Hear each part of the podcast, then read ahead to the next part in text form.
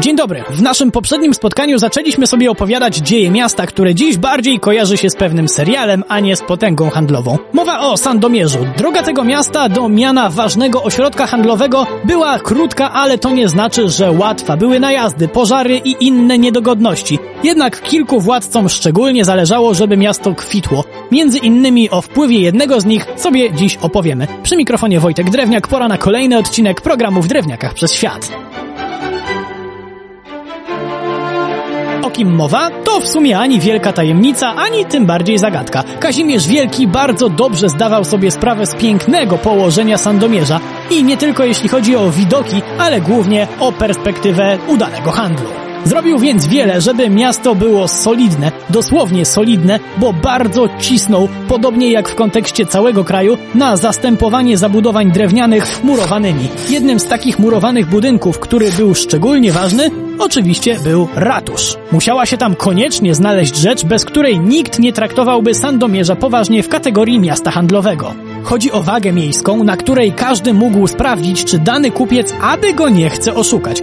Powstała też zbrojownia i mury miejskie, bo wiadomo, że na taki bogaty kąsek wielu miało ochotę. Kazimierz Wielki bardzo, ale to bardzo mocno wspierał też osadników żydowskich, w jednych widząc ogarniętych biznesmenów, w innych zaufania godnych rzemieślników, a we wszystkich naraz poddanych, z których można kosić podatki. W 1367 roku zrównał Żydów prawami z chrześcijanami, co poskutkowało napływem kolejnych i kolejnych, a poborcy mieli co robić.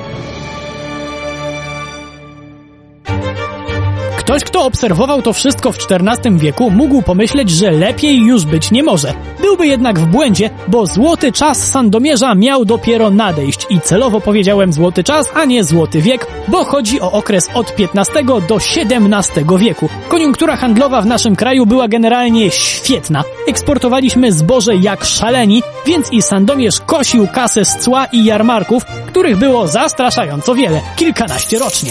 Bardzo dobrze wiodło się też flisakom, bo przypominam, że Sandomierz leżał, a nawet nadal leży, nad Wisłą. Ułatwiało to handel nie tylko zbożem, ale i drewnem. Kasy w mieście było sporo, do tego stopnia, że budowano nie tylko rzeczy użytkowe typu spichlerz, ale też mocno ułatwiające życie na poziomie, jak wodociągi czy łaźnia. Miasto nad Wisłą rozrastało się nie tylko ekonomicznie, ale też dosłownie. Trzeba było zacząć budować już za murami postawionymi wiele lat wcześniej. A kogo bogate miasta przyciągają? Bogatych ludzi naturalnie. Pierwszym celebrytą spędzającym sporo czasu w Sandomierzu był już dawniej Wincenty Kadłubek, ale prawdziwa nawałnica różnego rodzaju influencerów zaczęła się w wiekach kolejnych, kiedy zamieszkali tam m.in. kardynał-polityk Zbigniew Oleśnicki, wybitny uczony Marcin z Urzędowa, kompozytor Mikołaj Gomułka, a raz na jakiś czas przyjeżdżało szczególnie wielu szlachetnie urodzonych. Chociaż na krótko, bo przy okazji szlacheckich zjazdów. Najważniejszy taki zjazd odbył się w 1570, bo uchwalono tam tak zwaną ugodę sandomierską, czyli sztamę między szlachetnie urodzonymi różnych wyznań. Wszystko to przypieczętowano właśnie w Sandomierzu, chociaż samo miasto mocno chrześcijaństwem stało, a to z uwagi na obecność od 1602 roku jezuitów.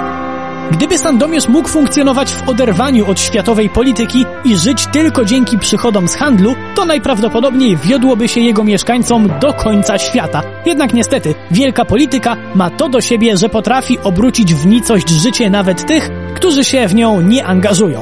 Taki los czekał nie tylko Sandomierz, ale i większość polskich miast, bowiem okres rozkwitu handlowej oazy nad Wisłą brutalnie zakończył dość poważny kryzys, którego bezpośrednim skutkiem był szwedzki potop. On wszystko zmienił, niestety na gorsze, ale o tych niewesołych wydarzeniach opowiem już w naszym kolejnym spotkaniu. Przy mikrofonie był Wojtek Drewniak. Do usłyszenia.